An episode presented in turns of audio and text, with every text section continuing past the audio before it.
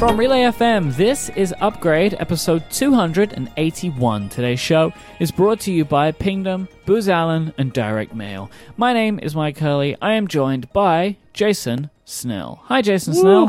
Hello, Mike Hurley. Welcome back to uh, home in uh, the UK from the shores of America and from California. Uh, we got a big show for you. We got a big show. I uh, we're we're a day late because I was traveling over the weekend to visit my daughter in Oregon, where she goes to college. She's doing great. It was great to see her, and now uh, we're back in our respective homes and and have a huge show. Huge, huge. Big show. Oh, we have a hashtag Snell Talk question to kick it all off. And Nick wants to know, Jason, what is your most memorable Apple Keynote experience? For me, it was running late for calculus because I had to see if the Apple Watch was real and subsequently going wild when it was revealed. Jason, obviously yours would be slightly different to most people's, but what is your most memorable Keynote experience? A little foreshadowing here. We're going to be talking a lot about keynotes in a little Mm-hmm. bit. And so I'm going to leave some of the more personal and interesting Apple related details for that and pick some wacky things. So um, I I got to stand next to Al Gore, um, which i- at the Yerba Buena Theater, and uh, I think I've told this story before. There's not a lot to the story, just to say that I was standing next to him at a urinal Okay, good news. Thank you. unusual for a vice president of the United States to be that close. And so, hi, Al. And I got to see one of my favorite bands of all time, U2, or at least large portions of them, twice at Apple events. But that may come up later, too. Uh, I think my moment I will also bring up later on in the show too. It's uh, my most memorable Apple Keynote right. experience because it will be a spoiler. Is Al Gore related in any way? I, I would cannot cannot comment at this time. That is because later in this show today we are going to be joined by my friend and yours, Stephen Hackett, as we draft our favorite Apple keynotes of the last decade. So you have that Right. to look forward to later on in the episode. Yes. But Jason, I want everybody to settle in now because Okay. we have a headlines bonanza for Upstream. Upstream uh, extravaganza. There's So, much, going on. All right, so settle in, everyone. Okay, we got some some basic news stuff, and then if you remember, it was that TV Critics Association thing Yep. last this uh, past week. So Apple did, as we expect, released a bunch of information about deals that they're doing. Um, and there's also Peacock. So, uh, Studio Ghibli movies are coming to Netflix, Jason. yes. Outside of America. outside of America. So we talked about this. Upgradians already know this that HBO Max made a deal with Studio Ghibli for uh, the Miyazaki movies for all of their stuff. Uh, it's going to be on HBO Max in the United States um, and Canada. I think Canada's already got a deal. There's also a Japanese streaming deal that's different. If you're not in the U.S. or Canada or Japan, all of those movies are going to be on Netflix. So everywhere else they will get they made the deal for Netflix and it's huge because they have largely not been available for streaming or even for a la carte purchase. Before you had to get the discs essentially to watch these movies. They are classic animated movies. They are some of them are serious, some of them are fun and for kids. Uh, we've done a half dozen of them uh, as episodes on the Incomparable. They are some, there are some of my very favorites. We've done a couple Mike at the Movies episodes about them. It, I'm very excited for people who haven't seen them or haven't seen them in a long time to be able to. And so if you're in the U.S., it's HBO Max. I don't know what the service is in Japan where you're going to be able to get them, but uh, everywhere else in the world outside of North America and Japan, uh, look to Netflix and starting very soon, starting Yeah. in a couple of weeks. February 1st, they're releasing the first set. They're releasing the movies in three waves over a few weeks' time. Um, but the uh, the first first wave includes most of the movies that people will want to watch. Uh, Spirited Away, Howl's Moving Castle, and My Neighbor Totoro. They're coming uh, first, so that's going to be really great. Uh, this, along with other you know pieces of information like the fact that Friends is still available in the UK on Netflix, it's not looking Right. good for HBO Max International. Um, And so not not not right now, not yet. They're gonna they're gonna start uh, with North America and go from there. I guess. Great news, Jason. Disney Plus is going to launch earlier than expected in some European countries. So instead of March 31st, it's now March 24th, one Oh, week boy. earlier. so you get to see the Mandalorian in two months. Congratulations! Can't wait. Can't wait. I also want to see the Imagineer series because I was at Disneyland last week, which was Oh yeah, absolutely incredible. We did uh, 15 hours in the park. We did as much as humanly possible in one day, uh, escorted by the Sparks family. And the whole time they were telling us things about the Imagineering series. Um, so I'm really uh, excited about watching that as well. But I can't wait to get my hands on Disney Plus in a few weeks' time. yeah. I've got some great news. Okay. um, one of my very favorite shows of the last few years, which is called Counterpart, and it, it aired on Stars, which is a, a not particularly well watched network in the U.S. And so I would run from place to place and be like, "Watch Counterpart, everybody! Everybody watch it! It's so great!" And uh, nobody watched it because it was on Stars, and you had to get Stars to to watch it. Uh, they did two seasons, twenty total episodes. It does have uh, an ending, I would say. I wish it had continued. There are threads that they could have picked up and continued, but I think when they ordered it, they ordered 20 episodes, and the producers knew that they needed to land it after 20 because they might not get more episodes. Um, and it was canceled after the 20. They didn't order more episodes, and they shopped it elsewhere, and it didn't make it anywhere else. So it, there's just the 20 episodes. It is fantastic. It stars J.K. Simmons, Oscar winner J.K. Simmons. It is. Uh, it is a genre show. Um, it's actually a few genres. It's sort of sci-fi, but it's also set in the present day, and it is a kind of Cold War thriller, which is interesting since I just said it was set in the present day, but you have to watch it to see. You don't know anything about the premise of the show, watch episode one and see if you're hooked because you will be in for some surprises. Um, anyway, the great news is uh, it- it is at least in the U.S. and I don't know about rest of world details because it's very hard to find this, but it looks like Amazon Prime is going to put this on everywhere it can over time, starting on February 1st. There's that date again. So if you're in North America at least, uh, and basically anywhere in the world in February, check out Counterpart and see if it's available on Amazon Prime in your region because it is a fantastic show. I love it so much, and I'm actually I feel like now that it's going to be widely available, this is going to be one of those shows that gets discovered and that people watch it and they're like, oh, wow, this is really great. And it's like, yeah, it's too bad that they already canceled it and they're never going to make any more. But you will get a very satisfying 20 episode set. So please, uh, starting in February, you get your chance to. Uh, I'm, I'm so happy for all of you. You get your chance to watch Counterpart. It's so great. I hope it can. It, we can get. I can do like the star subscription here and get it, but I've not done that. Uh, I I'm assume that what will also get it. happen is all, all that stuff is going to eventually just kind of drop off, and Amazon will light it up in all the countries where it can. That's what I'm hoping will happen Yeah. here.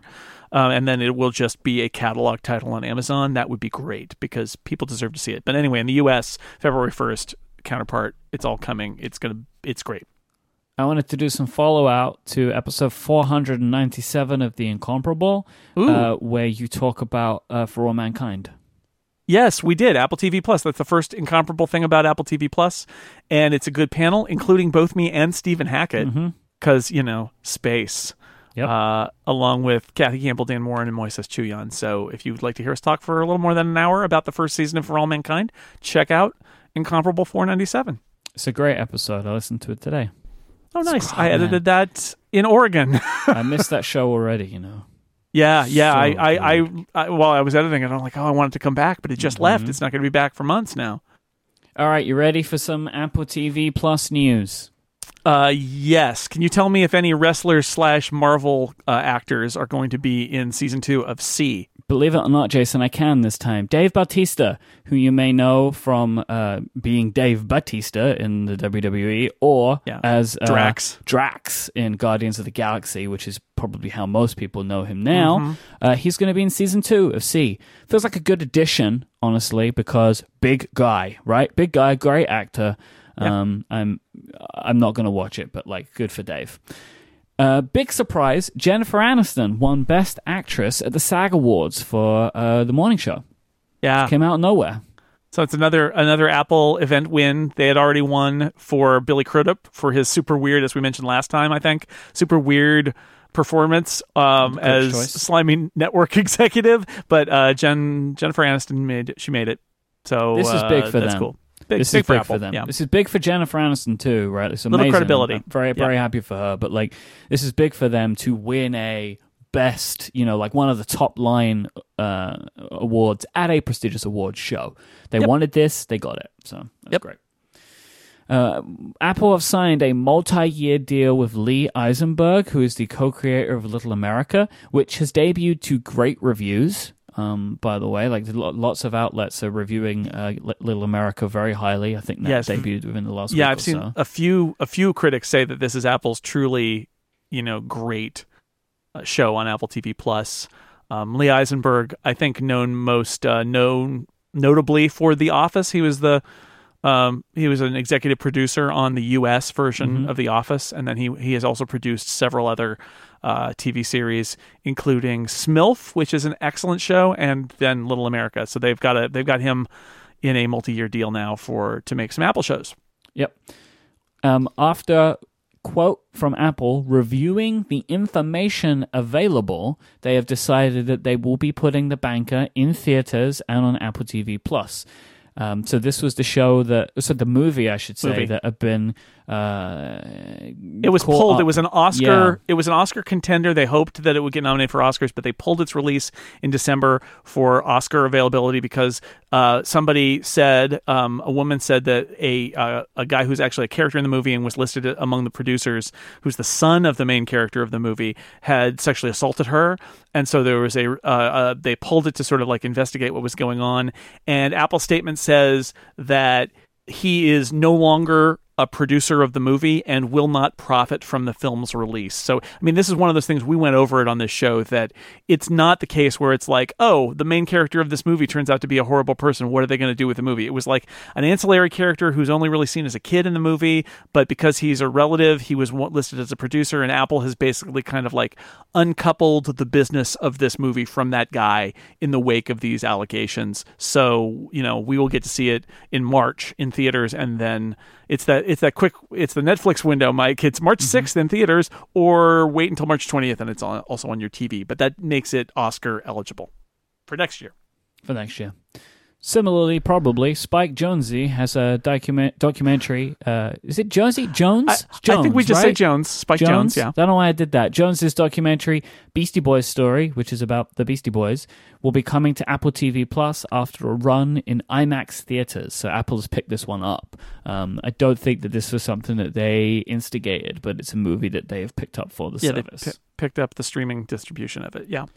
And this movie will debut first at South by Southwest, along with two other Apple TV Plus shows, including Central Park, which is the animated series from the creator of Bob's Burgers, and Mm, Home, Very exciting. uh, which is the documentary series that looks inside the world's most innovative homes. This is like Hmm. one of those shows that you see on Netflix a lot, right? Which is like Tiny House Nation. Like it's like, you know, like a fun, like let's take a look inside some beautiful homes type thing.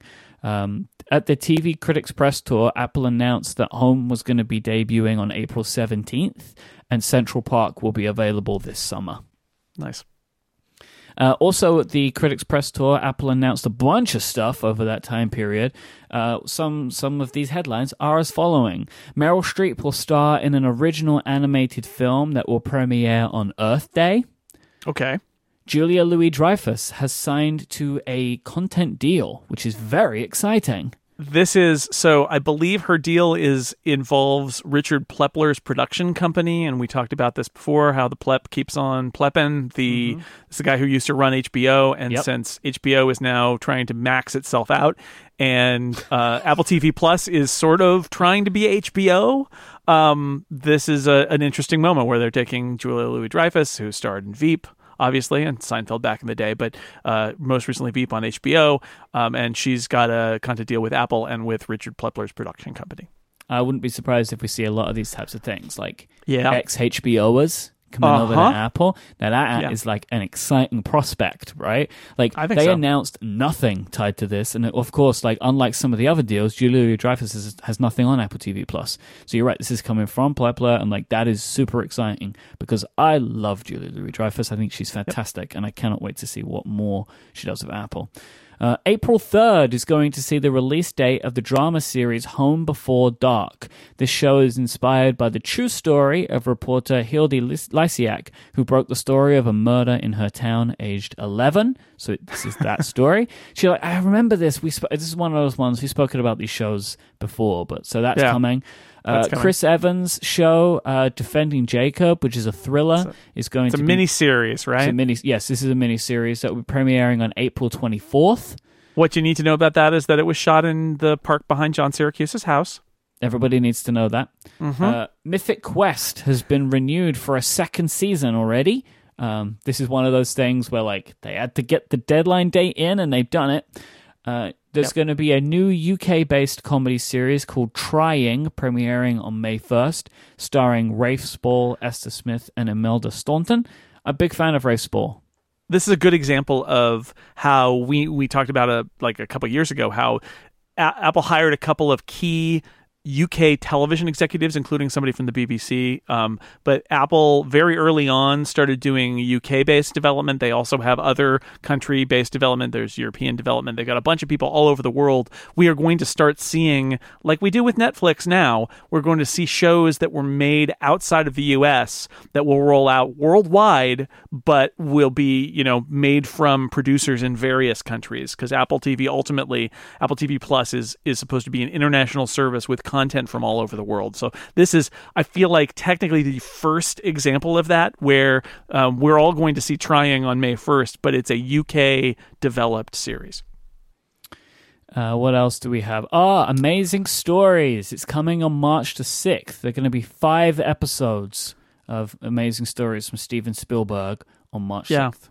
Yeah, and I wonder about that. That whether it's um, because five episodes is a funny number, and uh, you and I have talked a lot about what Apple's rollout strategy is. Obviously, with their dramas, they've been dropping sort of they dropped three, and then they did a weekly release cycle. There's this real question about like with some of the comedies, are they going to drop them all at once? Or are they going to try some other approach? Because I, I've, you know, the argument is often that like comedies are lighter and are less plot focused and so you could just drop them all and do a binge mm-hmm. or view them at your leisure whereas you kind of want the ongoing discussion of the drama this one comes up so this is an anthology series amazing stories but five episodes as a number makes me think that maybe their strategy with this is to order a large number of these and then drop them in small batches. So we'll call it like season one, but it, it, it may actually just be kind of batch number one, and there'll be another five episodes in four months or six months or something like that. And that's, uh, you know, I, I think it's something to watch, is just Apple figuring out what the best way to roll out a TV series is. And we have some news about Peacock from NBC. Peacock! So they Peacock announced news! some of their content plans. So they have some original content that's coming, but one of their big selling points is going to be that their late night programming from Jimmy Fallon and Seth Meyers, their talk shows, they usually they are at eleven thirty five and twelve thirty five uh, respectively. NBC will now broadcast these at eight p.m. Eastern time on Peacock, so you'll be able to watch them early. Yeah, so this is an interesting thing. So they record earlier than that. They recorded like 5:30, I think, Eastern time to give them enough time to prep them for air. But they're obviously shifting that time now, um, not the recording time, but the the um, the release time.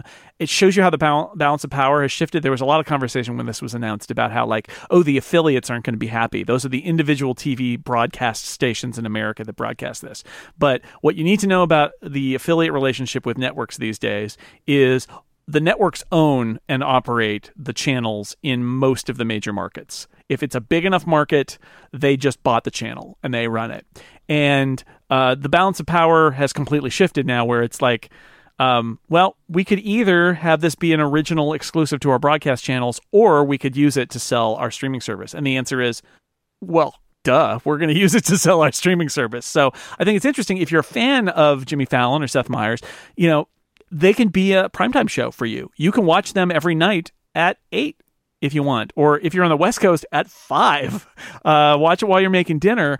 Uh, will a lot of people do that? I don't know about a lot, but it's a fun little bonus thing, and I think it's an interesting. Sometimes it's little stuff like this that not only shows you the the balance of power, like I said, but you know might actually change the way people uh, watch these shows. The idea that um, it's a late night show, but if you always just record it and watch it the next day, well, guess what? Now you can just watch it that day. There's no reason for them to record it and then hold on to it until 12:35 a.m. If you want to see Seth Meyers, you can watch Seth Meyers today at 8 p.m. or 9 p.m. whatever on Peacock. That's uh, it, will be interesting to see how it goes. But I, I like that they're trying stuff like this because it's a very different approach uh, from a you know theoretically a broadcast television network to do it this way. It's an advantage that they have, so they're just taking advantage of it. Yeah. But they announced original shows, obviously the one that I am most excited about, The Adventure Zone, is going to be getting an animated series on Peacock. This Yeah. is incredible. I'm so excited about this. I have questions. It'll be interesting to see what the details are because it's an animated series. It's apparently going to be the balance arc Yep. of Adventure Zone. They're going to animate it. The way that the show is described, because so much of the show is the DM, right? It's not just the players, it's Griffin, the yeah. DM. And, and there's one way you could do this show where it is you take the story of the balance arc and you tell it in animation and you have the, the players playing their characters and uh and it's like the DM disappears, right? And that's not what you want. So I, I wonder what it's going to be like, and if it's going to be kind of meta, where it sort of starts out with them playing D and D, and then it goes into the world, or it cuts back and forth. There's a lot of different ways you could do it, and I'm I'm really curious to see how they do the storytelling because you know the way this is supposed to work is the DM tells the story, he's doing the voices of all the other characters, and then there are the two players, and you've got two two things happening simultaneously, right? You've got the family sitting around the table playing a game, and you've got the story underneath it. And from the descriptions, they're not going to lose the family playing games part of it. So I'm really looking forward to seeing how they execute it. But it's very cool. or even just like, what is it going to be? Like, are they going to use the original audio? Uh, Yeah, or are they going to re-record it? I don't know. Like the Ricky. Rick, Ricky Gervais uh, show was on HBO. Was literally they just took they edited it, but they took the audio from the podcast. That's and what I hope they do it. because I think it could be difficult otherwise. But are they going to commit to like 135 hours or whatever? know. It is? Right. So like there isn't a lot of information, and like the McElroys have said, like they can't give information yet. Right. Um, but I am just happy to see this because obviously, like, of course, I'm happy to see it, especially the balance because it's just like my favorite story ever. It's a lot But there's more. Uh, Clean Slate, comedy ser- series starring George Wallace and Laverne Cox, will be joining Mm-hmm. Peacock. Uh, Expecting, which is another comedy from Mindy Kaling and Howard Klein. Uh, Division One, which is a comedy from Amy Poehler, which I love. This it focuses on a women's soccer team. It's like a real coming of age type thing. Yeah. Um, Hatching Twitter, a documentary series from Nick Dil- Nick Bilton, based on Nick Bilton's book Hatching Twitter. Um, I think this is the beginning of more. Like Hatching Twitter will be the first one, and then they're going to do other uh, investigative documentary series, is the way it's described. And MacGruber, uh, Will Forte will revisit his role as MacGruber, which was the Yes. parody of MacGyver, which then became like a thing of its own. And, yeah, it was a yeah. Saturday Night Live sketch that became a movie, and they're apparently going to do it as a as a show on Peacock, which is funny. I wonder about talking about Seth Meyers and Jimmy Fallon. Um, they they already made the the move, which uh, for people who don't know, who don't live on the West Coast, um, Saturday Night Live used to air live at eleven thirty Eastern, and then on the West Coast they would just air it on tape three hours later. And at some point in the last few years, they realized that there was nothing on TV on Saturday night on the West Coast, and they started showing Saturday Night Live at 8:30 live in prime time on the West Coast, which is amazing. That's great. As a kid, I always wished they would do that. Um, so they do that now. So they can't do what they what they did with uh, Jimmy Fallon and Seth Meyers in terms of making it available. But I do wonder if they'll make it available um, everywhere live, and uh, if they'll do other Saturday Night Live tie-ins. They do a dress rehearsal earlier in the evening um, that is traditionally only available, I think, inside NBC. But I, I, I had that thought when I was reading about MacGruber and as well as the Jimmy Fallon stuff, thinking, well, here's a combo. Like maybe they could uh, like stream the dress rehearsal on Peacock, and that would be interesting, right? It would be like, oh, you get special access to the rehearsal of Saturday Night Live or something like that. I don't know. It'll be interesting to see how they experiment with it. Um, speaking of experimental uh, Peacock things, by the way, um, so many pricing tiers, Mike. So many different ways that people can pay for or not pay for uh, Peacock based on what we talked about before, which is NBC is owned by Comcast. So they want to make this available with ads in various ways, and they want to make it available to Comcast cable subscribers in various ways. So they have three different pricing tiers for Peacock. is free with limited content. So I- I guess that means the originals. Like you're not going to get Jimmy Fallon early for free. Is my expectation. Yeah, they'll have like a free tier with with like NBC sitcoms from the broadcast network and stuff. That's essentially what you might got have gotten on Hulu. That will eventually just all migrate to the free version of Peacock. And this will undoubtedly have ads right? Yeah, for sure. There is also $5 a month with ads and access to everything, but this is free to Comcast subscribers. So if you're a Yeah. Comcast subscriber, you can get Peacock for free, but it has ads. Right. But it has all the premium content. Exactly, it has everything. Um, or anybody can pay $10 a month and get everything with no ads.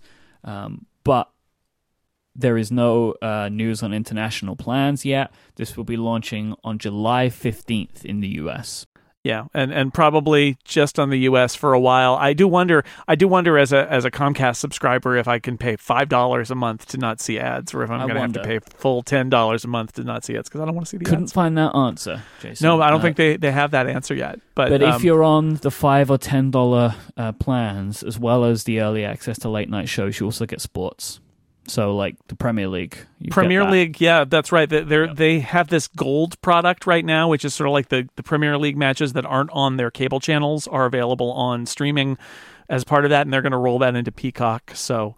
Um, that's pretty cool, and I think like CBS All Access, they're going to do the thing where you know um, the NFL game that's on on your local NBC channel, you'll just be able to stream if you're on the on one of those tiers. They'll let you stream that one game live. So that is a mammoth upstream Mega headline Upstream, for this. so much going on. Yeah, this this is a particularly busy time. So I saw a couple people talking about this on Twitter over the last few days. Seems to be so much news right now about this. This is going to be what January's will be like always now because this is the time of the year when a lot of this stuff is happening. Awards, and then we have the first set of when companies will be showing off some of their stuff for the year. It's January, the TV Critics dinner thing. Uh, so this is where we are now, right? Like this is what Apple's in this game. Uh, other companies are moving into a more technology focused game, right? We're talking about NBC with Peacock. We have Disney with Disney Plus. This is the time of year when original content will be announced. So you can mark this one on your calendar. January won't be boring anymore, Jason. There's always going to be something happening. Oh yeah, for sure. All right, before we get into our draft, let's thank our first sponsor of this episode, and that is our friends over at Pingdom. While you've been listening to this show, how would you know if your website had gone down? Well, Pingdom's from our, Pingdom from our friends over at SolarWinds can help you out because you want to know if customers couldn't click that buy now button or access your content, right? You don't want to stumble across this problem by luck or somebody contacting you. You need a system to look after this stuff. You want something to tell you when everything is running smoothly on your site, and more importantly, when it isn't. This is why you need Pingdom, because Pingdom detects around 13 million outages across the web every month. That is more than 400,000 every day. They help keep your sites and the sites that you love online. It doesn't matter if you're a startup or a Fortune 500 company, you want alerts about any critical website issues. They will let you customize how you're alerted depending on the severity of an outage to make sure that the person who can fix the problem knows first. Well, they'll know second. Pingdom knows first, and they tell you. Plus, they're going to track and analyze your website's load time so you can see what's affecting the user experience. If you have a site of any size, you need Pingdom. They have a no fuss approach to get started. You give them the URL that you want to monitor, they'll take care of the rest. Go to pingdom.com slash relayfm right now for a 14 day free trial with no credit card required. Then, when you sign up, use the code UPGRADE at checkout to get a huge 30% off your first invoice. Our thanks to Pingdom from SolarWinds for their support of this show and Relay FM.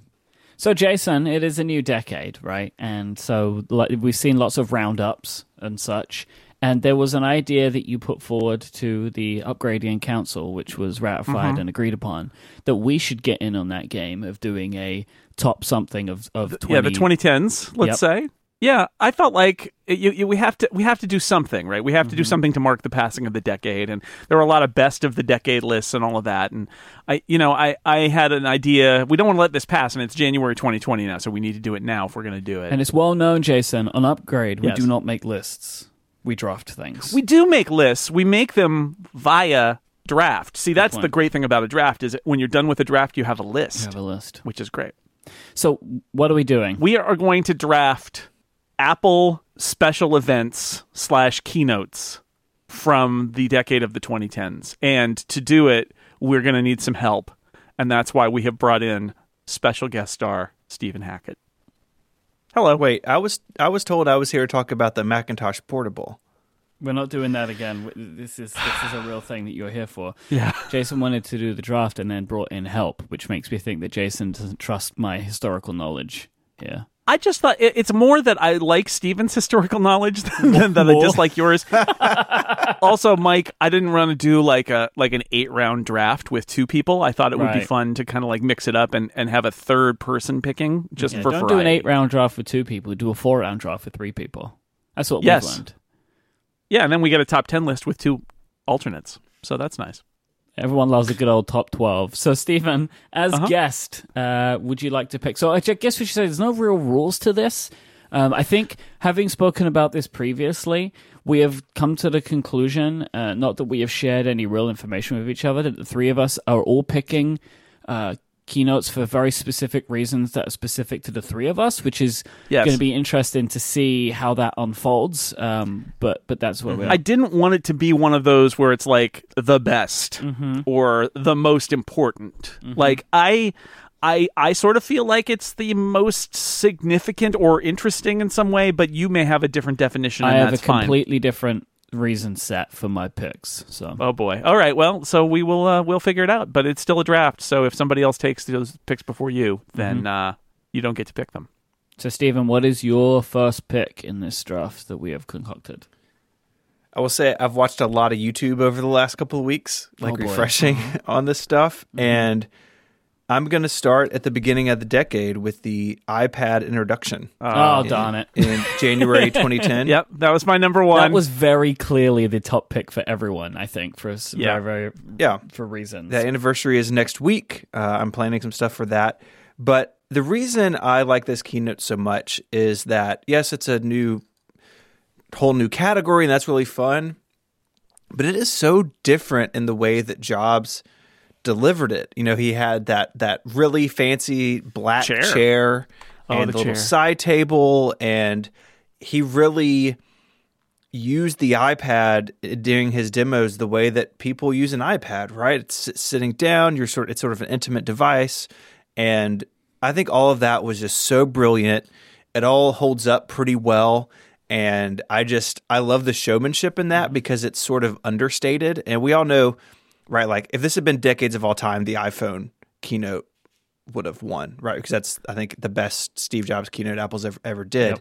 sure. but the but the iPad one is so different from that and I don't know I just I really like the way that it was done and it, it always jumps out at me as something special Yeah, I think this is the consensus number one. It sounds like, and uh, and since you got to go first, you got to pick it. But yeah, I think that for all the reasons you said, looking back on that now, and I'm sure we'll get more of that in the next week as we barrel toward that 10th anniversary. Um, some of the assumptions that we all made back then are are, are kind of funny now. Like, oh, Steve Jobs has just saved all- books and uh, newspapers and things like that. But but at the same time, like taking the iPad and sitting in a chair and kind of flipping around on the iPad, like, yeah, that's the iPad experience. That's I live that every day. So they got that part right. Yeah, it was done so well. Like I remember, like Steve looking, you know, down over his glasses, that kind of thing, like looking at the iPad. But I think the thing that was so good about that event, and the reasons that you've mentioned for doing this, was I think without an extended demo like that, the iPad would not have gotten across. It just wouldn't have gotten across to people because it did look just like a big iPhone, right? Yeah. Like, and so th- I think they, they really had to spend some time in that event demonstrating how it would be used. And Steve standing at a table and doing the demo like they've done for every other one of their products and for every iPad since. Right, like later on, the iPad they're not not sitting down in a little leather chair, right? Like it just found its way onto the demo table, and they would do their thing because people understand how it's used by then. But they really, it was like a masterstroke of whoever came up with the idea of demonstrating it that way. Plus, the iPad was just a fascinating product. Like the iPad introduction was is also particularly, maybe I'm tipping my my hat here, meaningful to me because it was this which made me decide I wanted to start podcasting because I had so mm. many views that I wanted to get out that I needed an avenue for them, and so that I'm.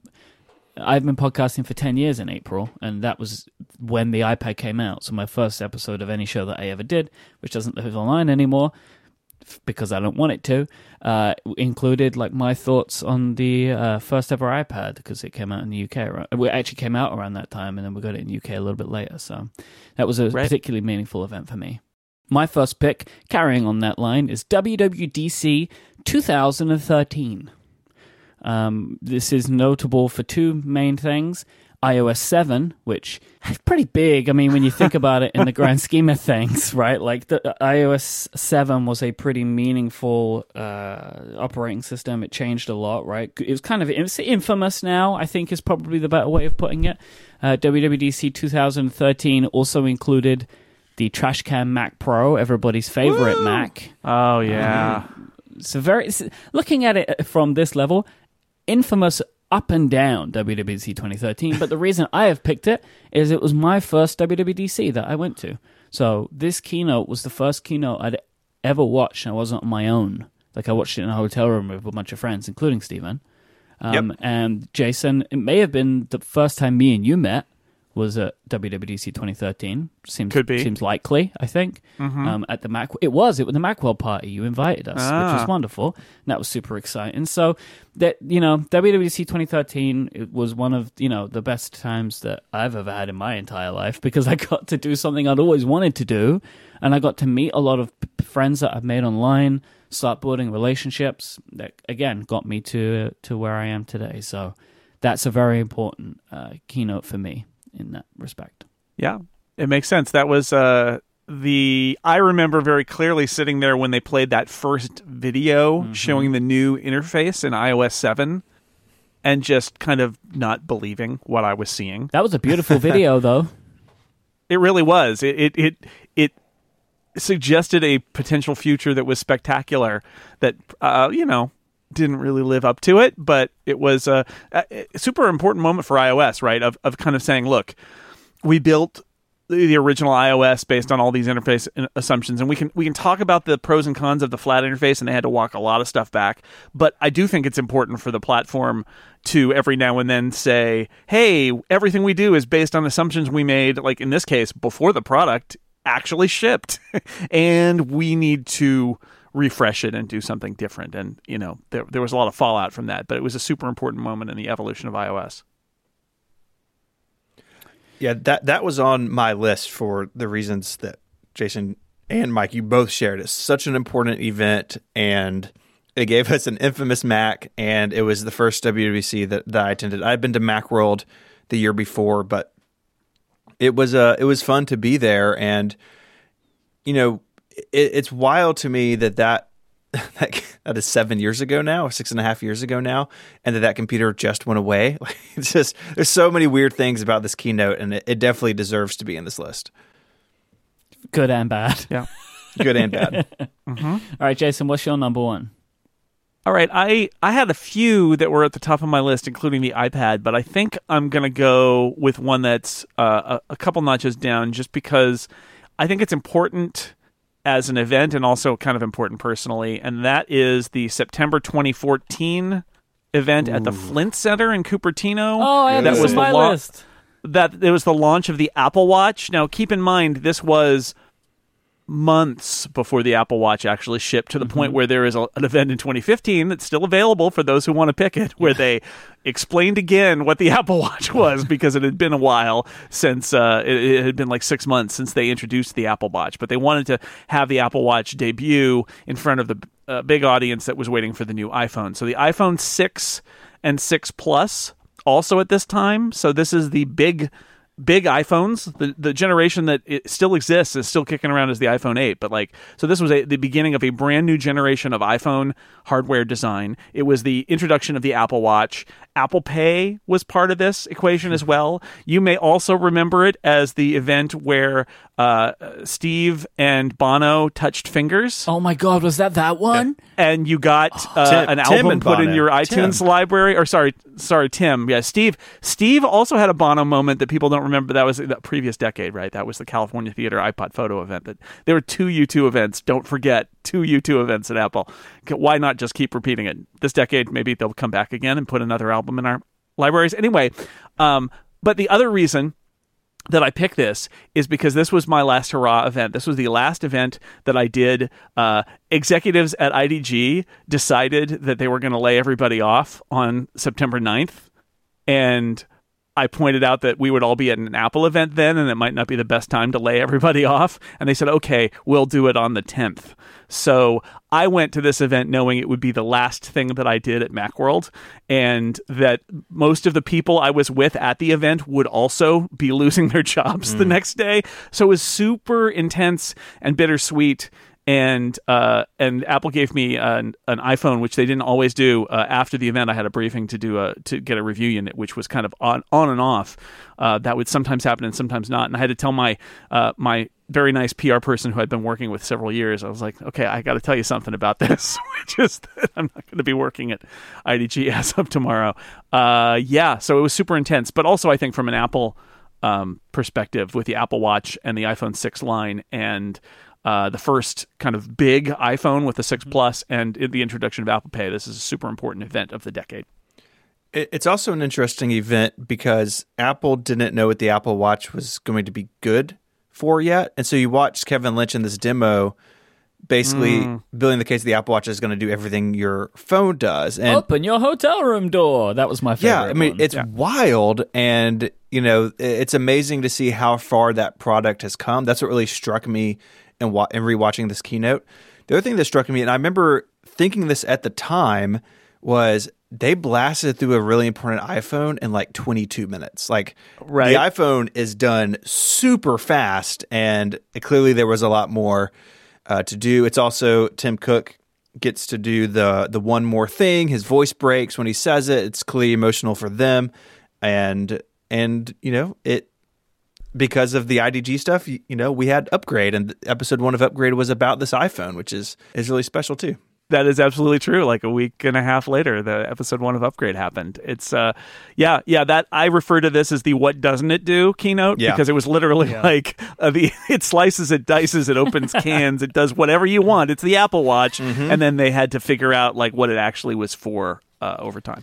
Yeah, uh, it is wild looking back at this one because that iPhone, it, you know, it wasn't just the first big iPhone. It was also the iPhone that made the sales charts go bananas, right? Like, right. It, it was that iPhone that broke and smashed and obliterated all records, which then Apple is still paying for all these years later, right? Like mm. that incredible rise that occurred.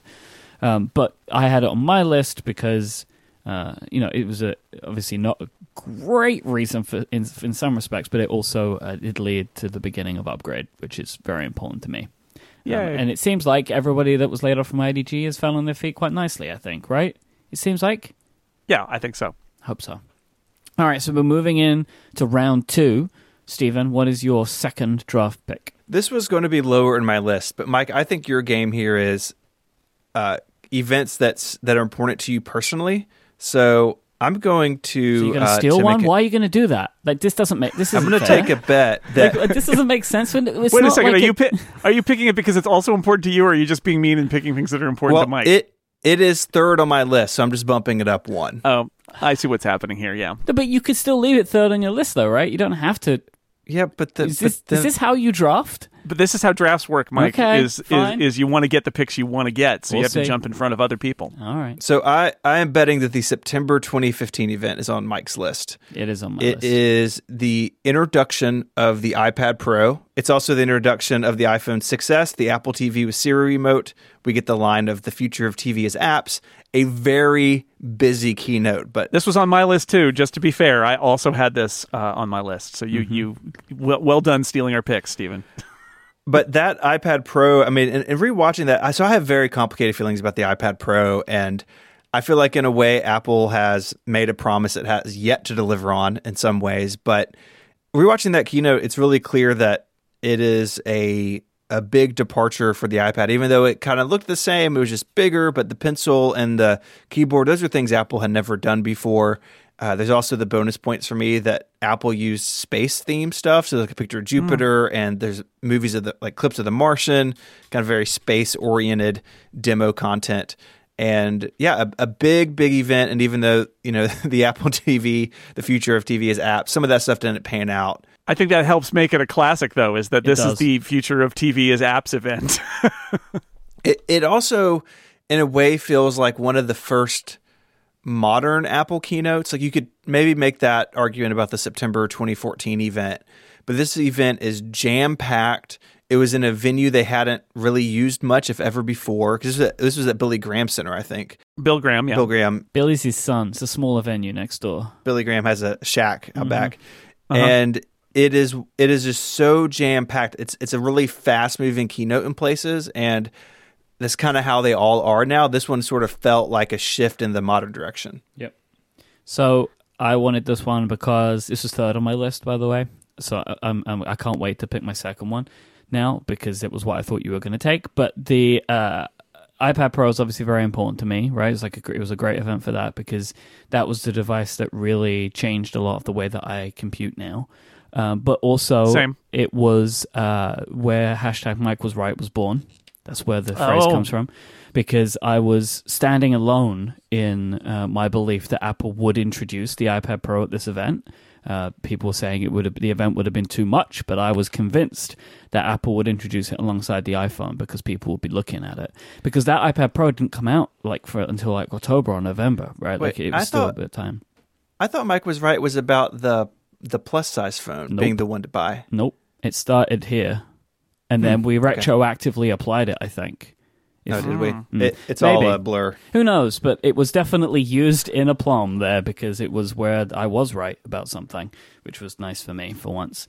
But my uh, my second pick is WWDC 2018 because that's where Connected was featured on stage during the Uh-huh. Apple Watch portion of the keynote.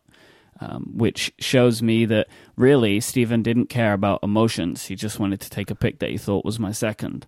But that was obviously very important to me, uh, because as well as I mean iOS 13, uh, no iOS 12, Mojave, my favorite of all the. Not really. Uh, I, I do. I did have a long love affair with Mojave. I would still be on it if I could, but I had to to upgrade. Um, yeah, this WatchOS 5 came as well. Uh, None of that stuff is really that important to me now, but I still have a, a fracture on my wall of Tim Cook standing in front of an Apple Watch with a connected logo on it, uh, which was quite a moment. It really was. I wasn't in California for the event. We had a death in the family, so I was home and I flew out on Wednesday for the live connected. And so I was in my office and I kind of broken away from family stuff long enough to watch the keynote. And it's one of those things where Twitter and like people in the room are ahead of the live stream and all of a sudden like my mentions were just I mean like Tweetbot was freaking out on, on my iMac and and then it, it comes up and and I have that same fracture and yeah it was incredible. I, I don't know if we've told the story before but we were actually considering changing the connected artwork or, or updating it and we will never do it now. Can't do it now. will never be touched We actually started conversations about it a few weeks before, like because it was one of the original ones, and the, the Relay FM style has kind of moved on quite a lot. Like it's become we, our artwork is more complicated now. Like it's more more happening, and the connected one is quite flat, right? Like it's it's iOS seventy, I guess. Uh, and but now we now we can and we'll never ever change it because uh, otherwise the money I spent on that Getty image would have been in vain. right? Yeah, and we didn't know that was going to be in the keynote itself. Um, so it was it was really exciting. yeah, that was an absolute surprise, like, and one of the great ones. Just a very good moment. So you had gotten some approval for Apple to use it in something, but didn't know that it would actually be on a slide on the keynote. Right, we've done that a lot over the years. You have to get approval for lots of things, right? And they'll never tell you what it's for. But like, it could just be as simple as like, we want to use your artwork on the store or something. And then also, like, the, the our artwork then showed up in support pages for WatchOS five. So yeah, that's the way it goes. All right, Jason, what's yours? All right, I'm gonna go uh, with one that is uh, it's it's a content pick. Uh, it's a really good event. It's unique in a bunch of ways. Um, I also saw a whole bunch of people who I don't usually see at these events uh, because it was in Brooklyn. It's the October 30, those are mine. 2018 Brooklyn event. Um, so not only was it in Brooklyn, so that was unusual, and I got to like uh, show Federico around a little bit because Federico was there, uh, which he i- isn't often at these events, especially not at an event like this where he was sort of invited to come, but it doesn't have his whole like everybody he knows around him. Um, but uh, like uh, Casey and Marco were there. There was like a surprising number of people who I don't normally expect to see at Apple special events outside of WWDC who were there. That was great. But the event itself, um, not only the unusual location, which was it was a really great venue and it was kind of fun to be in Brooklyn. Um, Retina MacBook Air, which is I think a super important product because the MacBook Air is arguably the modern MacBook Air is arguably the most important Mac of the decade, most uh, successful and beloved Mac of the decade. And Apple tried to kill it and replace it with a couple different laptops, and it didn't work. And the the users basically rejected it and they had to go back and make a Retina MacBook Air, which is what this product is. The a new Mac Mini, where everybody's like, "Oh, Mac Mini's dead; it's never going to get updated," but there it was. It, there, there was a new Mac Mini as well, and then on top of all of that, that modern generation of iPad Pro with the great industrial design, and they're declaring that it was faster than 90% of the laptops sold in the previous year uh, with the new Apple Pencil and all of that. Like, great advance for the iPad Pro, which I love as a platform. So, great products, interesting people, interesting venue. Like, there's nothing that I can say badly about this, even though it made me travel across the country in order to get to it, which I don't have to do for events in Cupertino. Um, still, just a, a great event, and the you know late October Apple event in a in a weird location. It's pretty good, pretty good, pretty good. Yeah, I wanted to pick this one because there were so many awesome products at this event. Like it was a good event. It was like a kind of an apology event in a, a little bit, right? It was just like, Mhm. all right, so here's the two Macs that you wanted, and here's an incredible iPad Pro to go along with it. Uh, that was that was a good one. And in the same vein, like I was watching from afar, it was nice to see so many people uh, that I believe deserve to be at these events at those events. Like Federico was there, Casey was there, Marco was there. It was it was a nice thing to see. All right, so that brings us to the end of round two. We have two more rounds to go in this wonderful draft. But before we carry on, let me thank our sponsor, one of our sponsors for this episode, that is Direct Mail. If you're looking to grow your customer base, connect with fans, or build a following this year, a super cost effective way to reach people is email. For over 15 years, Direct Mail for Mac has been the go to email marketing app for businesses, nonprofits, schools, and other organizations who want to expand their reach and connect with customers.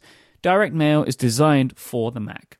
So, you can get your work done in half the time using all the Mac technologies that you have grown to love. Has drag and drop, keyboard shortcuts, integration with other apps, and more, and it's like a native Mac app, right? Which is such a wonderful thing to have. Direct Mail has eye catching templates that are infinitely customizable and look great on all devices. Direct Mail have a helpful customer service uh, support team. They're by real humans. No chatbots, no artificial intelligence, just friendly folks ready to help at no extra charge to you. You can send your first campaign today with a free download of a Direct Mail. Listeners of this show will also save 10% off all of their feature, full-featured pricing plans. Head over to directmailmac.com slash upgrade to experience the top-rated email marketing app for the Mac and see how they can help your business grow. That's directmailmac.com slash upgrade. Our thanks to Direct Mail for their support of this show and all of Relay FM. All right, Stephen, what is your next pick? This is, uh, you know, getting into the later rounds, it gets a little bit trickier. But I am going to go with uh, October 2010's Back to the Mac event. Oh, wow. Was on my list. Didn't even make it on mine. It's the introduction of the good MacBook Air. you know, they got rid of the weird one with the port flip down, the 11 and 13 inch. Uh, it also was the first demo of Mac OS 10 Lion. So we see Craig Federighi's shaky hand on the mouse. He's much better now on stage than he used to be. So this event is, is cool because that MacBook Air is really important. It was really the laptop that defined the decade as far as notebooks, not just mm-hmm. Macs, but PCs as well. Ultrabooks Yeah. came from this laptop.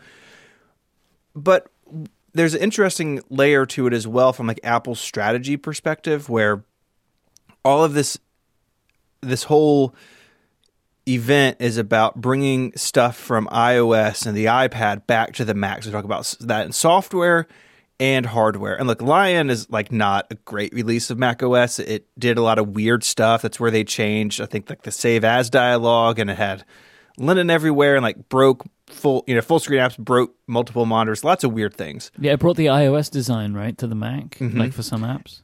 Right. And what is interesting is that now that we have iOS apps on the Mac, Apple has sort of moved away from this philosophy of iOS and macOS should look alike and act alike to we're going to use underlying technology to sort of unify the at the app level and let the OSs kind of be true to themselves. And so it's it's a real shift from this strategy that we- we see 10 years ago to where we are now And that really hit me for the first time in rewatching this was, yeah, I've always thought about this as, oh, that's when the good MacBook Air came out, but it's there's also this glimpse into where Apple was going, and the next several releases of macOS after this reflect this and then at some point maybe around you know yosemite or so they shifted to kind of where we are now Yep. I mean, I I had this high on my list too. Um, it was uh, uh, coin flip about this or a different event for my pick in this round. So well done. Um, uh, I mentioned it talking about the MacBook Air in the last pick that that this is the one that started that ball rolling, and then late in the decade they're like, "All right, no, no, no, you want the MacBook Air back? Okay, here it is, you can have it." Yeah. uh, because this is a super important computer, and this I remember, you know, this event and how excited everybody was about that new MacBook Air because that first MacBook Air was was weird, and this uh, MacBook Air was like I- I think we even got that feeling at the time, like, oh, they got it, they figured it out. This is this is mm-hmm. the the future concept Mac laptop had become like the great current Mac laptop. It's the laptop everyone says is their favorite of all time, right? Well, not everyone, but a lot of mm-hmm. people for good Yep. reason. Mm-hmm. Yeah, it's great. There's there's a funny line in this of uh, Jobs is like, you know, what happens if an iPad and a Mac hooked up? Yeah, like a really funny way of talking about it, but it yeah, it defined so much. I mean, this was the MacBook that brought SSD technology to the masses, right? And, and the wedge. I mean, all of it's so iconic. Like you can't. I, I think it's really hard to overstate the importance of this laptop and this little like press event. I think it was on their campus. It's just kind of where it all started. And Lion as an operating system release really is the story of the decade to come for the Mac, which is how does the Mac fit in at a company that is so dominated by the iPhone and only going to become more Yeah. dominated over time? The whole back to the Mac, the idea there is like we've been talking about the iPhone a lot, so now we're going to talk about the Mac a little bit, but it also brought in Mac, you know, iOS features sort of to the Mac, and that became a whole balancing act over the decade. So that's why this is a good pick. So good job, Stephen. Thank you. All right, I am going to go back to 2010, uh, and I'm going to pick WWDC 2010. Ooh. Now, it's worth noting, this is a kind of a fun thing. Uh, WWDC back in 2010, that's not where they announced iOS updates. So, iPhone OS 4 was actually announced in April at a special event uh, where I think Yeah, it was where they they- did the roadmap thing. Uh huh. Um, Yep. At WWDC 2010, iPhone OS was renamed iOS because at that point it was iPad as well, right? That was because the iPad was It just shipped. was just shipped. So they were pushing that like iPad apps as well. But also at WWDC 2010, they unveiled the iPhone 4 because again, there was the schedule that we have now was wasn't in place then, right? Like where you could predict exactly what Apple was going to do on a calendar, right? Like iPhones come in September, iOS comes in June. Like we knew that was we know that's the case now, but it wasn't really the case then. Things was kind of a little bit more in flux, I guess. Um, also, FaceTime was unveiled. But the reason that I wanted to pick this event was two reasons. One, this was the last iPhone that Jobs ever got to show off, right? Yep. Um, which which was you know is obviously a very important thing. But also, this was the iPhone that was left in a bar. Yes. This was the this was the first heavily leaked iPhone, which started, I guess, the industry that now exists around trying to leak iPhones. Uh, this was the one left in a bar, picked up by Gizmodo. There was the secret California technology police, all that wonderful stuff in one of what is one of my favorite just tech stories of the last decade. Steve Jobs uh, sort of threatening phone calls to Brian Lam at Gizmodo. Yep. Yeah. So good, like such a good story. Uh, it was the iPhone that we all thought was really ugly when we saw the photos, but then when we saw it, it has gone down as being one of the best looking phones ever. It brought Retina. This was the first Retina device. Um, just like awesome, so awesome. Great story, great WWDC. Super strange when you think back to it now. That like this wasn't where they showed off iOS. They released a phone instead. It's like such a weird thing to think about for WWDC, but that was what that's they. Those were the times, kids. Yep, for sure. This is a great event, and you're right about the the whole uh, uh, the cycle being so weird. 2011, Apple started releasing iPhones in the fall, so the next year.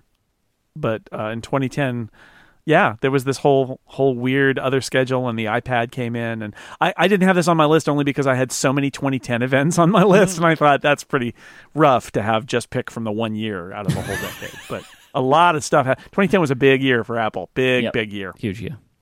Okay, I'm gonna do it. I'm gonna pick Antenna Gate from Ah, 2010. you got it. Yeah, I was Oh, gonna, when you said you had a lot of 2010 events, I was like, oh man, he's gonna get my next one. yeah, I had to pick it now because I was afraid it was gonna. I, I, in fact, I had this lying in wait. I, wa- I wanted it earlier, and I was like, no, they're not going to pick it yet. I'm going to take the risk, and I'm going to wait until round three. So, for those who don't remember, uh, after that wonderful iPhone 4 came out, there was a whole rash of stories about how if you put your fingers in the right places, it lost all of its reception or most of its reception, its cellular reception. You could drop a call or, or a data session just by putting your fingers in a couple of places on the on the edge that metal edge of the case where they had put the antenna. And there was a whole thing. This is the this is the quintessential apple product flaw story which honestly we see every year now but they're all just trying to be antenna gate and none of them are as good as antenna gate um, it was so bad in fact that so so uh, june 7th 2010 is when they announced the iPhone 4 and and presumably shipped it a few days later. July 16th, a month later, they had to call a special event.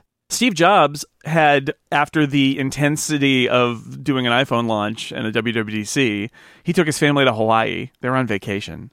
The story keeps building and building and building. And they, they eventually Steve Jobs has to come back from his vacation they did a hastily called, like I believe it was literally come to Cupertino town hall tomorrow. Uh, and we'll talk to you about this. Um, it was not a full room because it was on such short notice. It's not a product launch. It was kind of a presentation followed by a Q&A session. There are um, it, it, it was Steve Jobs at his best slash worst because he doesn't want to be there. He's really mad that people have brought this up, but also he knows he needs to spin this a little bit because it is kind of an issue.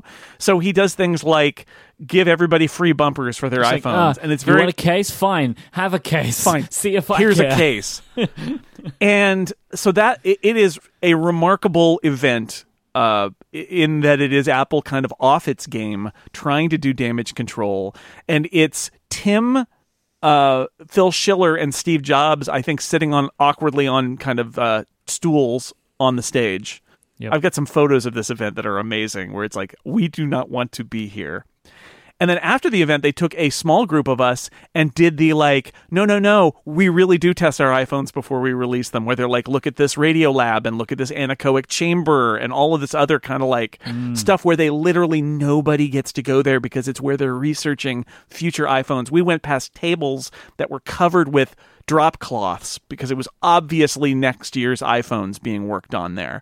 Uh, but they brought us in because they were desperately trying to change the narrative about how, like, oh, Apple didn't even test this thing. And they're like, no, no, no, we totally did. Anyway, it was an, incredibly unusual event. It's got some great Steve Jobs moments. It was painful. It was awkward. It was weird. It's an event like no other.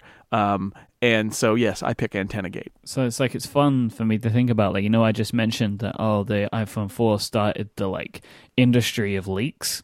This started the industry of reporting that there are problems with iPhones. Right, like every year, everyone's trying to find the new gate. Right, like in in kind of especially like in mainstream media, because if you can find that thing and you can report on it, it gets a bunch of news. You know, sometimes phones don't have headphone jacks. Sometimes phones make hissing sounds. Whatever the reason, uh, you want to get a report on that because it blows up, right? Like people love that news. And this was the first time that had happened. And the Apple had to call a big event about it. They never do that again. And I think for good reason, right? Like there are different ways to deal with these types of problems, especially when this actually wasn't a thing that really affected anyone, really. Like, yeah, you could maybe make it happen, but it wasn't a problem. Also, you're holding it wrong, right? This is the you're holding it wrong moment, too. I uh yeah, I, I skimmed this one. I didn't watch it in full, but man, Jobs is like when he's like, "You want a case? Fine." Ha- like Yeah, it's it's cringe. it. It's cringe TV. It's like super cringy. The whole thing. If you watch it, it's just mm, mm, uncomfortable. it is and it's just funny that in hindsight, like I don't know how big of a problem it actually was. Apple argues in this event that it wasn't a big deal and Yep. but then with the 4S, they changed the the design and Yep. You know, uh, so there's that. And there was a report a few years later that it had been predicted with an Apple, and that engineer was no longer with the company. Who knows? But definitely an outlier and one one worth mentioning. But that's a lot of 2010 stuff, guys. I have some thoughts I on know. maybe why that oh, is. that entire round was 2010. Yeah. That's fun. That's true. That makes four out of the nine uh, events Yeah. that we've picked were from 2010. Big year. I have something to say about that at the end. But Okay. uh, so I'm up next. Final pick. final pick, and I'm going to go with WWDC 2017. Ooh. So I don't even remember what versions of iOS or macOS were here. That's not even in my notes. But 11. what um what jumped out at me in in skimming it is that Apple spent a lot of time on hardware in this event. You know, this was after I think it was after the round table about the Mac Pro coming back and the iMac Pro had been teased, but Apple then spends quite a bit of time talking about updates to Macs. This is where we get the teaser for the iMac Pro. Um, we also see the uh, the HomePod in this event, which is like a, a wild add-on at the end. Um, just a lot of interesting hardware stuff, and I think the beginning of the turnaround in terms of Apple doesn't care about Macs anymore. This is also where we get the new little iPad Pro. Yeah, the uh, the ten point five inch. 10.5, yeah. Oh, this is where they also revised the big one too. I think this was the first. Was was this one of the first, if not the first revision of the big one? I think it was with True Tone and Yeah. and the other editions. So Promotion. Yeah, so a, a lot of hardware love here. Yeah, so they, they had already done the, the first they, they had the iPad Pro staggered out where where in the fall they did the big one and then they did the smaller one in the spring and this is the year where they like got them all and they had different features remember where Yep. like they mm-hmm. weren't all you couldn't buy a best iPad and here was the that was the time where they're like no no now we've got the iPad Pro here it is which was good because that was confusing. And the HomePod. Yeah what a weird launch that HomePod too where it's like uh eventually it'll be out uh eventually because Yeah. they they felt this was this was the rare case where it felt like Apple really had to pre-announce a product because they felt pressure because everybody was saying where is Apple why don't they have the, a product in this mm-hmm. category and so they they kind of pushed it out before I think they would have liked to I think this is a product announcement that they we spent the summer saying why didn't they just announce this in the fall with the iPhone and the answer was because there was so much pressure on them to announce it Right. And like talk about the wrong environment for them to announce this product. Right. There's no Yeah. developer story for the HomePod. And like there barely is still one to this day. Th- this is this is the one too where I got to be brought into the um the the undisclosed. You can say that you heard the uh, HomePod, but you can't say where. Um, where they brought me into a room and they, you couldn't touch it, but you could you could listen to it. Uh, very strange. Obviously, not a unusual for Apple because it's it's rare that they will show the press a completely not ready product, but that was very clearly a not ready product that they wanted us to hear, but don't touch, try not to look directly at it. It was very weird. Because I guess the only thing the HomePod really had and still has is it sounds real good. So you kind of had to Yeah. meet because there was no uh, development thing. They had to at least try and get people to talk about what it was good at, and that was making noise. So still good at making noise, still bad at everything else. My final pick is I, don't like to go so recent, but there is good reason for this. WWDC 2019. Because this was my favorite thing about WWDC is when they give you everything you've been asking for. Right? That that is like my favorite thing that WWDC can do. Is like the community has a list of things and this is the time that we're going to get them. Uh, 2017 was like this, right? Because we got the Definitely. hardware that we were talking about. 2019, I think, takes it to another level because not only did we get everything we wanted, which was Mac Pro, Pro Display XDR, right? Like there was a bunch of things that people wanted in there. A lot of features to iOS 13 that we were looking for. Some of them maybe didn't pan out the way that we wanted, right? Like the same as like Catalyst, like that came that became available but didn't pan out necessarily the way that people were thinking it would initially. One of the things that we got that nobody was asking for was iPad OS. Um, like I mentioned this recently on an episode, like it's amazing that we have it, but like no one was expecting it. Like no one was really asking for it, but we got it. So it was one of those WWDCs where, like, every 10 minutes I was making screaming sounds, right? Where it's just like, oh my God, they've done this thing, right? Like, and so I remember that one was was especially fun to watch for that reason. And then it had all the weirdness to it. Like, here's a display. It costs a thousand dollars to hang it on something, right? It's just like, Yeah. it's- you know, we talk about we've, we've been speaking about throughout this draft memes. That will remain a meme for a very long time about Apple keynotes, right? That like, oh, how much does the stand cost, right? Like that, we're going to be still be doing that joke in like five years' time. Uh, so I think that this Yep. this WWDC will go down in, in history as well. it as far as like the emotional angle, I got my first ever press Yes. Invite uh, to this keynote, and through Mac Power users, we got to talk to Doug Brooks, the product manager of the Mac Pro, and recently we interviewed somebody who had access to it in advance, and there's one under my desk. Like, And Federico got to speak to Craig Federighi, and then He- he we did. were able to have some people on the show to talk about Swift UI. Like it was like a big year for that kind of stuff, which was fun. It was, and and hopefully uh, that that continues in the future with podcaster access.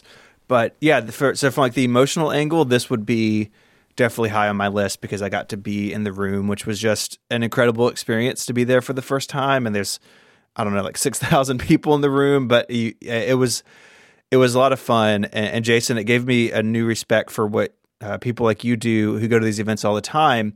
Covering it live, it goes by so fast. Like I was Yeah, reviewing. I, I, I kept my notes from that keynote that I was taking during the show, and there's huge gaps in them because you just can't keep up. And uh, and so that was a fun. It was fun to be in that role. Hopefully, I get to do it again. But that uh, WC 2019 will always be special to me because I got to be there. Wiley Hodges and Josh Shaffer. That's who we had on Yeah, the show. I'll that's right. get those names. Couldn't remember off the top of my head. I apologize. And we did a, a download. Rest in peace uh, with Apple as well. Oh yeah, We did. all the great shows. Look at us. All the great shows. All right, I'm going to close out the draft. Um, and I have two kind of momentous Apple history moments to choose from. I'm going to choose the September iPhone event from 2017. It's the launch of the iPhone 10, a super important product to Apple. Um, the you know bringing in Face ID and OLED screens and the notch and the edge to edge display. It's Yep. a super important product. It is still the iPhone generation of design that we're in. There was a new Apple Watch then too. There was the 4K version of the Apple TV at last. But the number one reason that I'm picking it is this was the opening of the Steve Jobs Theater on the Apple Park campus. And while it didn't smell good outside because it was all covered in fertilizer because they were growing their plants, it was an amazing event because they opened the theater. Tim Cook did his dedication to Steve Jobs at the beginning of it. Um, and then they unveiled the iPhone 10, which was a huge product thing. So, both for kind of Apple history reasons and for product reasons, uh, I pick the September 2017 iPhone event. That is a good one. It also includes the forgotten iPhone, the iPhone 8. iPhone 8, sure, That also exists. It's an iPhone in our lineup. My wife is using one. That's a good pick. Yeah, I had that one too. definitely on my list too. And yeah, the iPhone 10 is such a momentous change in the lineup, the biggest I think since we've seen in the six and six plus. So it's uh, it's definitely important. And I'd actually forgotten that this was the first one in the theater. I knew it was about this time, but I'd forgotten it was the uh, the iPhone 10 event. All right, so that is the end of the draft. We have picked all of our picks, but of course, it wouldn't be a draft without honorable mentions. So, Stephen, is there anything that you want to just cast a quick note to that didn't get picked in our 12 overall items? here? Yeah, I've got I've got a couple. Um, I think the iPad 2 intro in March 2011 is another really strong keynote. They, I mean, the, the original iPad was such a hit immediately, and the iPad 2 just continued to bury their competitors in the ground. And plus, it had the really cool video with the smart covers, if you remember those. And uh, it was also a shift. The original iPad keynote involved a demonstration of iWork, and this one involved a demonstration of iLife, like photos and movies and stuff. It was kind of a shift in Apple's content strategy for the iPad, which I think was really interesting. And uh, I'll stay in 2011 with my other one. The WWDC of that year, it was iOS 5, so it's PC free. Remember, you could sync over wireless if you wanted to, but it was the introduction of iCloud, which is actually uh, Steve's last keynote We have the the line that you've said on this show: "The truth is in the cloud." It's a huge quote from this, and uh, there's also a joke about Mobile Me, which is fun. That Jobs knew that it wasn't their finest hour. So I think, kind of a in hindsight, a really important WWC because like we're still living in this world where iCloud is the glue that holds all these things together. The only uh, event that I had left that wasn't picked uh, is the March services event from 2019. Oh wow, it's unusual, isn't it? Yes, uh, it is. His, I think it is historic because it marks the changing of the company. Um, you know, this this event had no product, but Apple thought that it was worth bringing in the world's media. Um, we got Apple News Plus, Apple Card, Apple Arcade, and Apple TV Plus. TV Plus took up the majority of the event when Apple, one by one, brought out all of the, uh, a selection of stars that they were working with, including Oprah, uh, to which the roof flew off the Steve Jobs Theater at that moment. Um, and it was a big event because, I mean, it was big for, for us because we've been talking about this stuff for so long at this point. Um, and so, you know, to, I feel like, you know, with Upstream, we cover this stuff, and this was a big moment for that. I felt like it's something that I knew a lot about and was like really intrigued to see if everything was going to go the way that I thought it would. But I think that, again, we will look back at this event uh, in another 10 years' time. And quite like we spoke about 2010, 2019 marked a lot of change for Apple. And this is one of the big changes of like, okay, we're a media company now. So let's see what ends up shaking out from that one. Uh, my only leftover pick was something that I, I refer to as the empty chair event. It's October 4th, 2011. This was the introduction of the iPhone 4S and Siri. Uh, Find My Friends was also at this event, but I think in hindsight, most notable because um, they left uh, a chair at the front of the stage, um, like in the first row, um, open for Steve Jobs, who died t- the next day, I think. Um, and so it's I keep I always think about that that they did an God, Apple I forget it was that product soon. Apple product launch event the day before Steve Jobs died, and they, you know, and they left in his in his honor. The story goes that they left his uh, his uh, audience chair uh, available, but they knew what was what was probably going going to happen, and uh, and so yeah, that that that was the other one I had on my list. Any uh, closing statements on our draft here, incomparable style?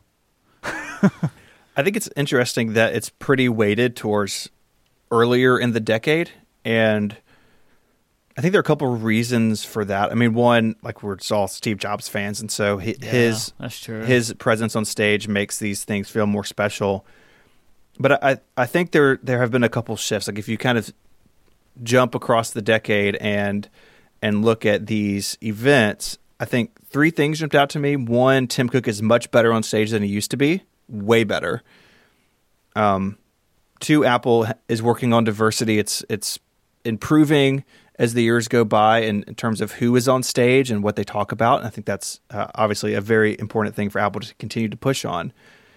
Uh, but three, and I, don't want to go into this conversation necessarily unless y'all want to, but the if you go back in the past, there's there's always been applause at WWDC because there's developers there, but like press events, it basically was a quiet room for the most part, and that is totally different now. Apple brings in retail employees and other people to uh, to these events, and you know, like the Brooklyn event's a good example where they're like people from the New York area Apple stores there, and they were very clearly enthusiastic about being there, and they should be. That's really exciting. But that's a real difference between like the Back to the Mac event and the 2018 MacBook Air event. Like, just listen to them. It's a very different environment, and I, I, just, I found that really notable while going back through these. the, the change in Tim Cook is a big thing, right? And getting better at it. But then, you know, you mentioned the, the diversity. It makes it interesting because we're hearing from different people, and that just means the events feel different. Like they have a different energy to them, um, which is good, right? Because you've got, as well as people that have been doing this stuff for a long time and know how to work a crowd, you have people that you can feel their excitement because they get to be on stage for the first time talking about the thing that they work on. Um, it, it makes the events feel very different. It also makes them feel faster, I think, because we're they're cycling through people. Um, so it gives them a different energy, which I enjoy. Stephen, thank you so much for joining us for this draft. Your historical knowledge has been noted. um, and, Yes. and appreciated. Uh, if you want to find Stephen's history, well, the history that Stephen reports on, go to 512pixels.net, and of course, you can go to 512pixels YouTube channel as well. Uh, Stephen is the host of many fine programs here at Relay FM, including Connected, Liftoff, Mac Power Users, and Ungeniused. Uh, Stephen is at ISMH online as well. Did I cover everything, Stephen?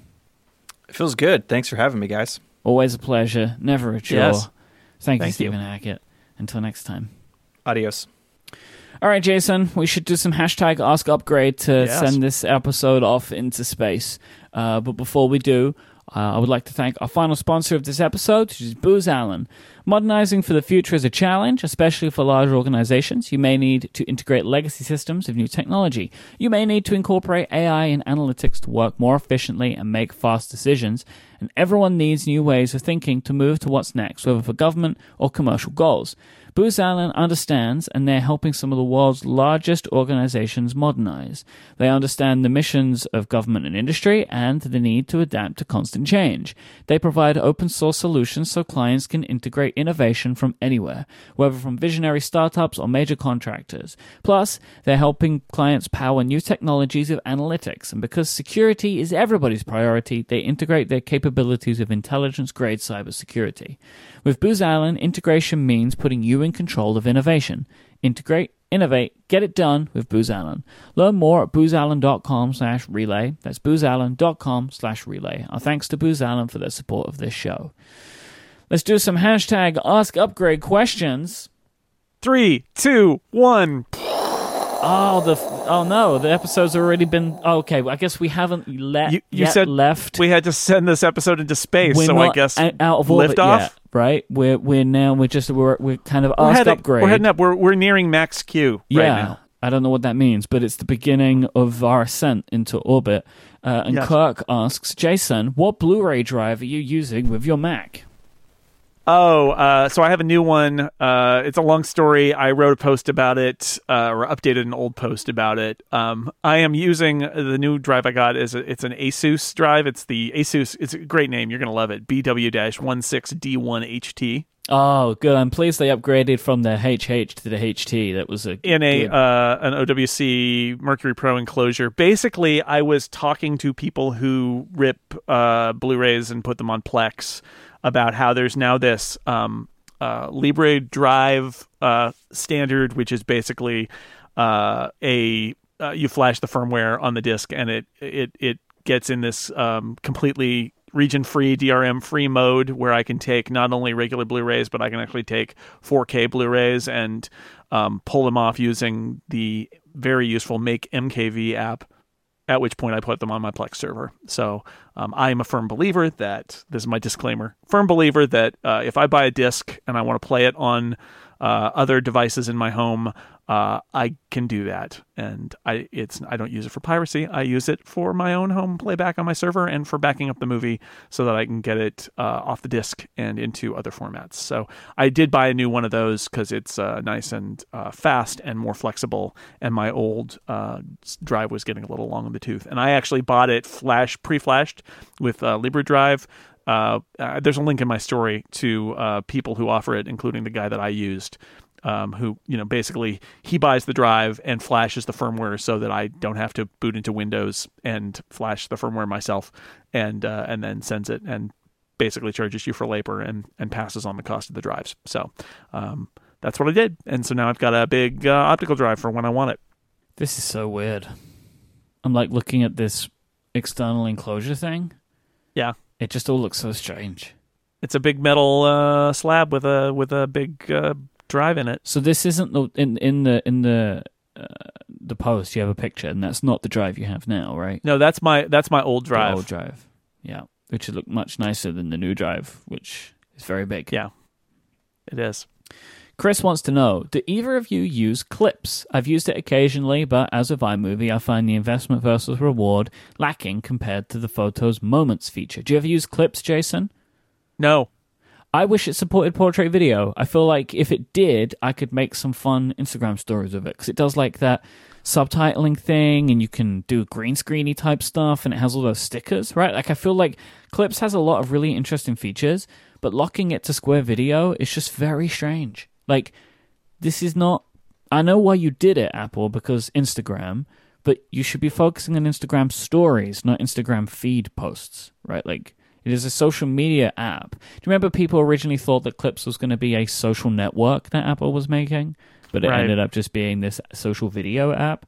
But it should be it should be shooting sixteen by nine, uh, not square. So, or nine by sixteen or whatever one it is. Nine by sixteen is what I'm saying because so does the portrait, like Instagram stories. Come on, update the app. That's what we want. They update the app all the time, but never in the ways that I want it to be updated. Mm. So no, I don't. Ninjo asks, I'm going to be going overseas for a week in March. How does one go about getting a travel data plan? I often remember, Jason, when you would talk about the vending machines inside of airports.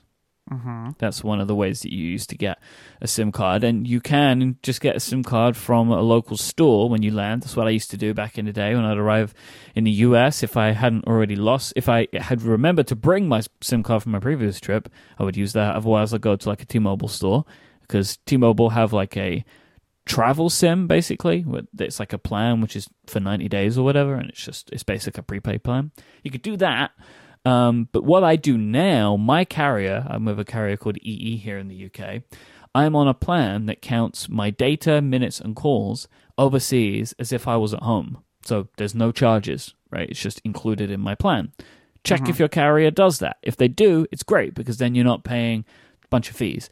A bunch of carriers. I know that uh, American carriers do a thing where you can just pay a fee, a flat fee every day, and use your Yeah. phone that way. and and sometimes that's actually a pretty good deal, mm-hmm. especially if you're having to deal with switching sims and switching numbers and all of that. That, that I, I went to Canada for a few days, and it was way easier for me to just have my AT and T plan charge me for the three days I was in Canada Yep. than it was to deal with something else. It would be different if it, you were in a different country for two or three weeks, maybe.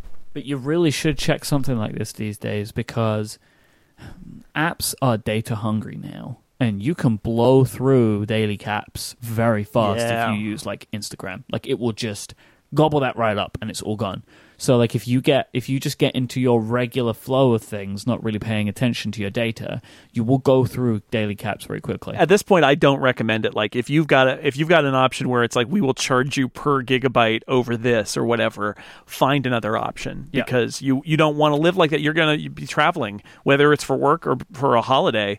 The last thing you want to do is every time you look at your phone, you're think you're flipping switches on and off of cellular data, or you're thinking about how much they're going to charge you. You either want an all-in plan for your carrier, or you want to get an eSIM or a regular SIM card from some carrier, uh, assuming you've got an unlocked phone, especially, which um, most uh, most of them can be or are now. Um, so yeah, that's the the eSIM thing is really nice, right? Because if you have the ability to have a second SIM active on in your phone Yep. as well as your existing uh, SIM, then you can you can do a little bit of both, and that makes this this is getting better. I guess is what I'm saying. Yeah, I've included a link in the show notes to a knowledge base article from Apple talking about how to use eSIMs. Um, and this is like especially useful in iPhones. Was it the 11? Was the no 10s from 10s and 10r and later? Uh, you can use a, a second SIM, electronic SIM, in your iPhone. So if your iPhone is unlocked, which is important, that's also important if you want to buy a SIM when you land. Make sure your iPhone is unlocked before you do that, because Right. otherwise you're stuck. Um, so that might not always be an option for you, but eSIMs are another way to do it. But I agree with Jason. Do everything you can to avoid paying for gigabytes. You don't want to do that now because you will end up in a situation afterwards. I can almost guarantee it. It'll be more expensive than any other way that you would want to do this. Yeah. Ben writes in and says, After last week's episode, I got to wondering what are your etiquette rules around taking smart devices with you if you were to move to a new house? Can you take the smart bulbs in the ceiling mounts, the smart roller shades that you installed? What about the ring doorbell? What stays? What goes?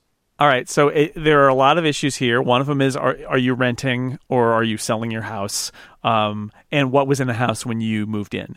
But uh, I think the simplest answer is: um, if you are a renter, return the house consider what it would take to return to the house to the original condition it was in. So you put smart bulbs in the fixtures. Uh, if you want to take your smart bulbs with you, that's fine. It didn't. If the house didn't come with smart bulbs, just buy some bulbs and screw those in, and take your smart bulbs with you. Um, if it's something like a, a uh, roller shades, right? Like if they weren't smart roller shades when you got there, I'm I, and you installed them. I think they belong to you, and you should be able to take them. But you can't leave the house without shades. If the house had shades when you moved in, you need to put shades in before you leave. Either the ones that you kept right? Or if you threw them away, the ones that uh, you ha- are going to have to buy to replace them, and then you do the you do the balance. You do the question of like, would it be easier for me just to leave them here? Where they are already installed and go buy new ones in my new place. But I think um, returning it to the place that you left it, like if you have a, a, Nest thermostat on your wall and it originally came with a cheap plastic thermostat and you still have that somewhere, just put the cheap plastic thermostat back if you're selling your house, I don't know, talk to your realtor because there may be some like implication of like whether they're buying the equipment or not. But I think even then, um, I have a hard time believing that any house sale is contingent on things like whether you've got smart bulbs in the outlets. So yep. my my real guidance here is leave it the way you found it, unless you decide that that's actually more complicated than it's worth. Yeah, this is definitely the case for renting, in my opinion, right? Because it's like it's more trickier. House sales are a bit weirder because, like, yeah, you know, you're buying the shell, not the stuff that's in between, in the middle. Uh, right, unless unless that's negotiated, because yeah. sometimes that happens where it's like you've got this huge table that fits in this room, and they're like, "We love that table, we want to buy it along with the house," and you're like, "Okay, throw in mm-hmm. another thousand dollars, and you can have the table." Yeah, but yeah, like don't leave people without a thermostat. Like, which is another point. If you're renting and you're putting any of this stuff in, keep the old stuff. Keep the old so stuff. It can be put back in. Consider that when you move out. Upgrade warning. Uh, yep. It's literally an upgrade warning as uh-huh. well as a warning from upgrade. Josh writes in and asks, "Do you think it's possible and or probable that streaming services will ever pick up cancelled shows from other streaming services? I just really want Sad Spies back. We all do, Josh. We all do. We all do. Um, this has already happened. It will continue happening. I think the most likely scenario is that the studio that made the show has its own streaming service because what you want to see is alignment um, between the who made it and who you know who profits from it and what the outlet is where it's being released. And if you see alignment, um, then you you there's a more likely chance. Like NBC did this to itself where NBC the broadcast network canceled AP Bio and then Peacock picked it up. Uh, Peacock as mentioned earlier on this episode. Mm-hmm. uh, so you could see that. Then again you know Peacock uh, among the shows that it picked up were shows from other uh, studios. So you could end up in a situation where Peacock cancels something, and the studio who made it is like, "Oh, uh, maybe we should put this on our own streaming service yep. if we have one." So uh, I, I, think it will happen. It has happened. It will happen again. But um, as to- as time goes on, and there's sort of less desperation to get streaming services up and running, I think you'll see it less because um, you really need a unique position where, where somebody feels like they're in a stronger position with the show than the the originator. And um, when it's streaming to streaming, I think that's less likely to happen. You won't less likely yep. to have something like The Expanse, where um, the Sci-Fi Channel's deal with The Expanse's uh, production company was very specific in the U.S. and they didn't have some of the streaming rights they wanted, and it was a bad deal for the Sci-Fi Channel, but Amazon could make a good deal and had been using it in the rest of the world and felt like good about it. When there's a lack of parity like that, you can see it happen more when everybody's just, I got my own streaming service worldwide and everybody's got the same. It's less likely that somebody's going to see a canceled show and say, oh, you know, that would make sense. It doesn't make sense for you, but it makes sense for us. So you want to look for where there are moments where there's a real disparity, um, which is happening now, but I think over time will happen less and also as there will be fewer production companies used, right? So if Netflix have a Netflix original that they have created and canceled, it is less likely for that it, to show up. Yeah, it well, it basically can't, exactly, right? Because they own, they own it and they killed it, and yep. that's that's also the case with a lot of stuff. Is if it's from Amazon and Amazon funded it and Amazon owns it forever, then it's not going to go somewhere else, and that may be the case with Patriot. Um, and and streaming services want that; they want to own it all if they can, and uh, and they will try to hold on to it forever. And finally, Michael asks, iCloud Drive is super buggy for me. I copy PDFs, it keeps showing upload signs, nothing happens for days.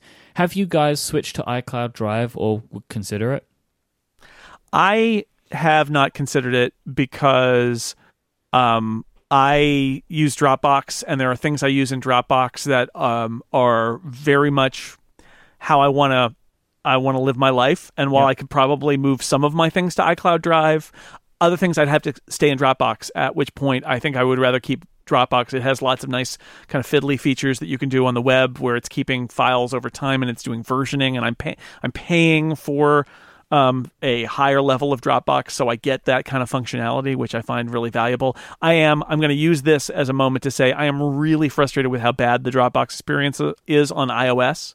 Um, Files has issues, but Dropbox has real issues. It feels to me like Dropbox has just decided that strategically it do, it either doesn't care about its iOS experience or it doesn't want to be seen as just a file provider, which is what my guess is, because it is so much more painful to use Dropbox on iOS than it should be. There are plenty of iOS uh, 13 APIs to improve the Files app experience for external providers like Dropbox, and yet Dropbox has always been behind and wonky. And even to this day, when I use Files to import something from Dropbox, I end up seeing like an old version of my Dropbox that is not what it currently is because for some reason the Dropbox app isn't updating the data. It's so frustrating. But that said, I have not considered switching to iCloud Drive for most of my stuff because you know I have it built in Dropbox and Dropbox offers me other features. I would consider switching small things to iCloud Drive in the meantime, but I'm not going to move house completely.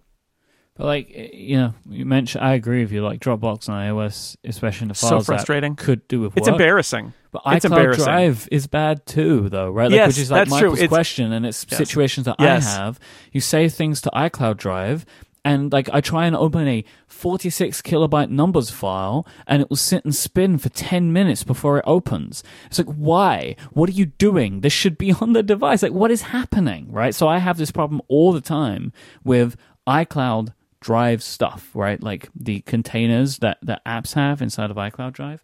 I use iCloud Drive like my on device storage. Like I save files there that I'm going to be sending somewhere else. Like it's like, oh, I've got a some a PDF that I want to email somebody. I just save it to iCloud Drive and then email it. I don't use it for storage, long term storage. yeah, but you I could just use on my iPad for that. You don't I actually could. even need to use iCloud Drive for No, that. so I mean, I don't have to. It's just like a. It just goes there because it's just it's there, right? Like I just put it there because this is where I put things. Because I've been doing that since before on my iPad existed, so it's just part of my workflow. You know, like and you've got the buttons to save to iCloud Drive in, in a bunch of applications, rather than like I'd have to go. I'd have to physically like choose then to open on my iPad. It's like ah, whatever. I'll just put it in iCloud Drive thing for Dropbox for me, like I don't really have any problems with Dropbox. I know a lot of people hate Dropbox, like, but I have no problems. It's I think it's a great service. Like, like for example, I couldn't switch to iCloud Drive because I now have more in my Dropbox in physical, like, in, sorry, in like in in storage than most of my devices could fit on them. So now you know, so like, but but Dropbox has a solution for this. Their smart sync stuff, right? Where I, I, I, have two different ways of doing it. I can either selective sync things, which I do on my iMac Pro, or I can use a smart sync on devices that I don't need to have everything immediately available, and you just download the files that you need. Like, I think that's a great feature that Dropbox has available. iCloud Drive doesn't have that feature. Like, I couldn't switch even if I wanted to because it's too much stuff. And honestly, I wouldn't trust iCloud Drive with a terabyte of data. I just wouldn't because it can't even serve me 45 kilobytes. So I will I will say you can actually do that on iCloud Drive. You can it, it will download things on demand and you can click and choose remove download and it will remove that file from your from your drive and leave it in the cloud. Mm, so okay. you can do that.